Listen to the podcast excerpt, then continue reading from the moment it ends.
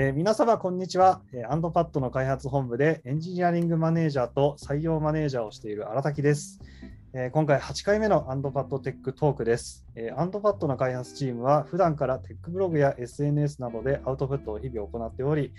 もっと多くのことを知ってもらいたいという思いで、アンドパッドの開発チームの中の人を招いて、音声で雰囲気や情報をリアルに伝えられるよう、ポッドキャストの配信を行っております。えー、昨年3ヶ月限定で配信をしていたのですが、えー、好評につきですね、不定期更新で継続をしていくことが決まりました。えー、新年からも気持ちも新たにアンドパッドテックトークを続けていきたいと思いますので、え引き続きよろしくお願いいたします。えはい、では年始、今回のゲストはですね、開発チームの中の人、デイビー RE の植木さんです。えー、この植木さんのトークはですね、前編後編の2回に分けて、えー、配信させていただきます。はい、というところで、えー、前編のトークテーマは、アンドパッド1人目デイビー RE に聞く、えー、アンドパッドのデイビー RE は何をするの？です。それでは前編をお聞きください。はい、えー、というところで本日のアンドパッドテックトークのゲストはデイビー RE の植木さんです、えー。どうぞよろしくお願いいたします。よろしくお願いいたします。えー、それではまず、えー、植木さんの自己紹介をお願いできますでしょうか。はい、えー、まず、はい、植木です。よろしくお願いいたします。えー、とアンドパッドには、えー、4月に入社いたしました。はい、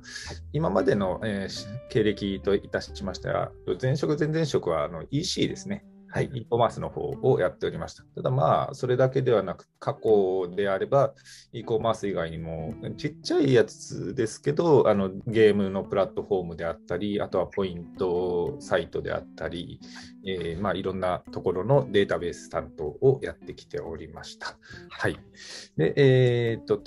当業務範囲としては、まあ、本当にデータベース何でもやりますみたいな感じですね。はい、パフォーマンス周りからデータの可視化とか、そんなところまでやっていきます。はい、はい、で趣味に関しては、えーと、最近というか、まあ、ここ2、3年はもうずっとランニングですね。はい、たまに、はい、まあ、まだ1回しか出てないですけど、フルマラソンも出たことがあり。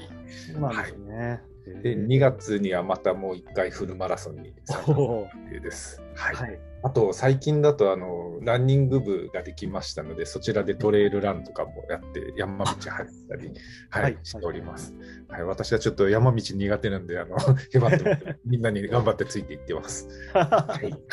はい、ありがとうございます。よろしくお願いいたします。よろしくお願いいたします。はい、驚いたんですけども4月ですとほぼ私と同期的なところなのかなというところをちょっと驚きましたね。であとはあの トレイルラン部ができたというところであの弊社あの今までのゲストもですね自転車部ですね、あの、様々あったので、やっぱりとっても運動部系のメンバーが多いなというのを感じたというところですね。はい。あの、本日はどうぞよろしくお願いいたします。よろしくお願いいたします。はい。えー、では早速ですね、あの今回のタイトルにもありますけれども、えー、 DBRE ってどんな職種なんだろうというところでですね、えー、植木さん、あのアンドパッド初のいわゆる1人目の、えー、 DBRE、Database Reliability Engineering として入社したと思うんですけれども、この DBRE という職業を知らない方も結構いらっしゃると思うんですよね。あなのであの、改めてなんですけれども、どんな役割のエンジニアの職種なんでしょうか？はい、えーと、まず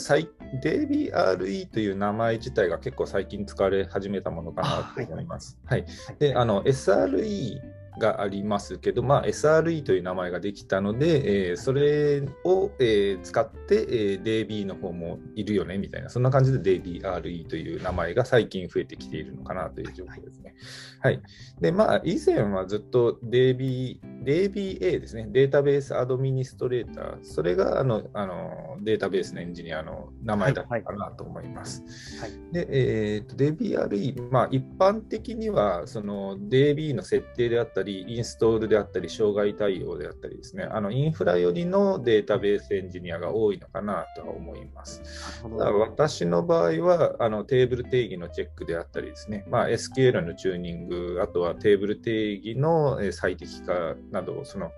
開発寄りのデータベース作業ですね、そういったところもやっているので、ちょっとあの世間一般の DBRE よりは範囲が広いところをやっているのかなと思います。あとはあのうちだとデータ基盤チームがいるので、そこはやってないんですけど、データウェアハウスの作成なども過去にはやったりしておりました。はい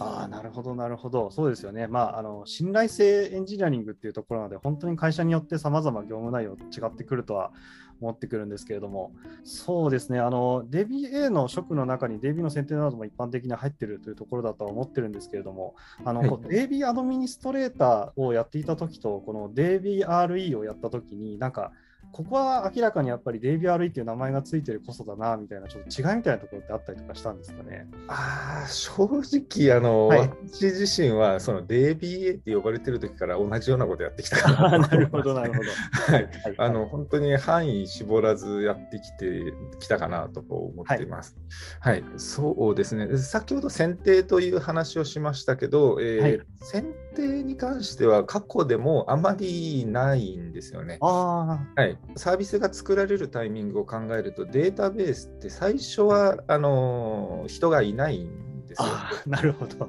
はい、後付けで、はい、あの人が入ってくるってことが多いのでなかなか選定に関わるってことは今までなかったなと思います。はい、どうしても SIR とかにいないと選定に関わることはないかなと思いますね。はいはいはい、はい、ただあの現状だとあのそのデータはあの RDB に置くべきじゃないんじゃないですかねみたいな話をして、はいはい、あの KVS、レディスなどのですね KVS を使いましょうよとかですねそういった提案などはしているので、まあ、選定といえばそれが近いのかなと思いますね。はい、なるほど、なるほど、そうですよね、まあ、この信頼性が要求されてくるフェーズって、やっぱり育ってきたフェーズとかがあると思うので、まあ、選定っていうのは大体走り出しのタイミングで行われるものだと思うので、確かにお話を聞いてて、なるほどと思いましたね。はい、ありがとうございます。はい、はい。えー、それでは、えー、またですね、後ほど、えー、実際の具体的な業務みたいなところもお伺いする予定ではあるんですけれども、えー、改めてなんですが、植木さんが今回、データベースエンジニアになったきっかけみたいなところも、ぜひお聞かせいただけますか？あはい。えー、っと、まあ、私、それなりいい年になってるんですけど、まあ、私の時期って、あの、プログラマーの35歳限界説ってやつですね。はいはいはい。それがもう普通にあの信じられていた時代なんですよ。はいはい。ですので、あの最初に入った会社の時から、ちょっとプログラマーで大丈夫かなみたいな感じは なので、えー、そこであのインフラ系とプログラマー系どっちがいいみたいな話をされたときに、ちょっとインフラ系やってみようかなみたいな感じで、はい、えー、そちらにあの進んだというのがまず一つのきっかけでした。ちなみにあの大学は情報工学部だったんで、ある程度その資源とか組んだりはしてたんですよ。はいはいはい、全然経験がなかったわけではないという感じですね。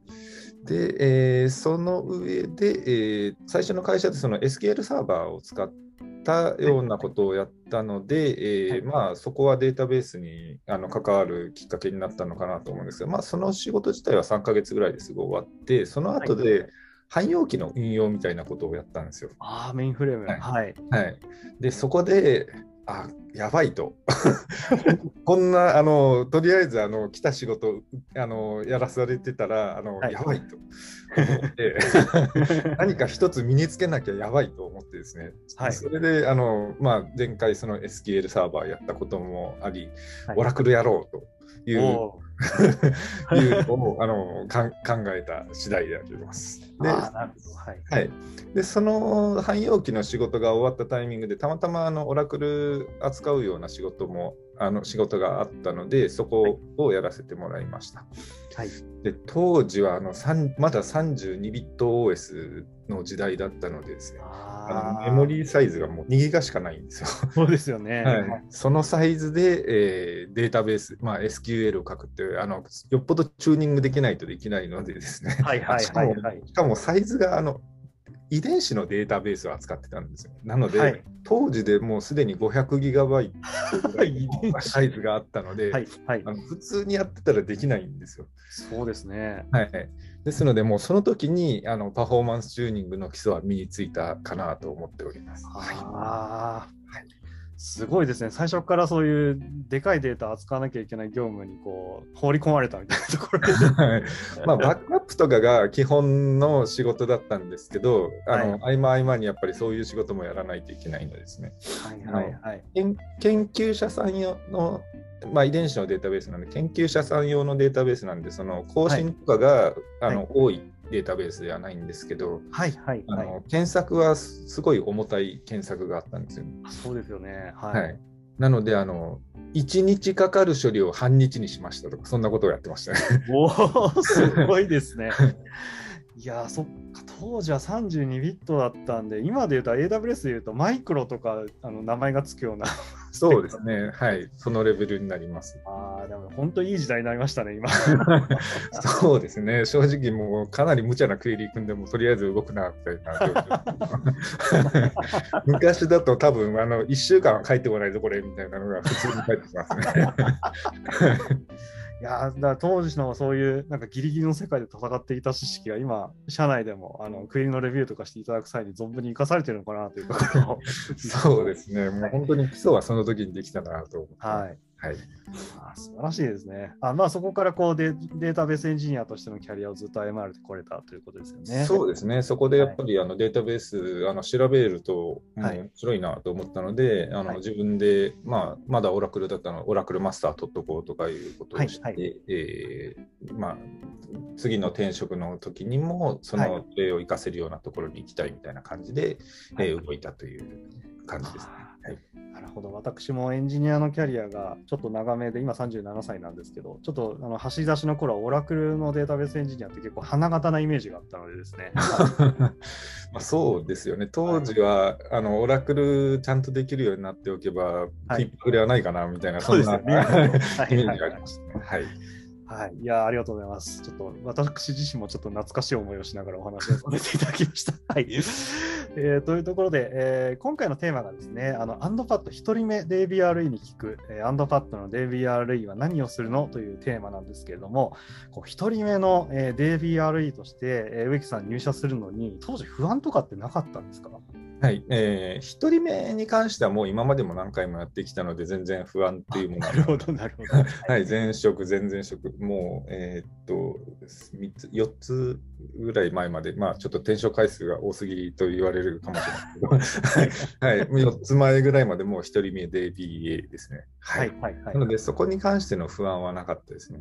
ああ、なるほど、なるほど。はい。逆に、あのそのデータベースエンジニアのその、活躍できる場を整えたいですみたいな話をゲスさんには伝えたという状況ですね。はい、そうなんですね。はい、そうですよね。あの弊社必ず入社する前にあの VPOE の下司さんとですね、あのいつも期待値のすり合わせっていうのをやってこう入社いただくっていうあのステップを踏んでいると思うんですが、あの当時植木さんと下司さんではあの期待値のすり合わせってどのように行ったんですかね？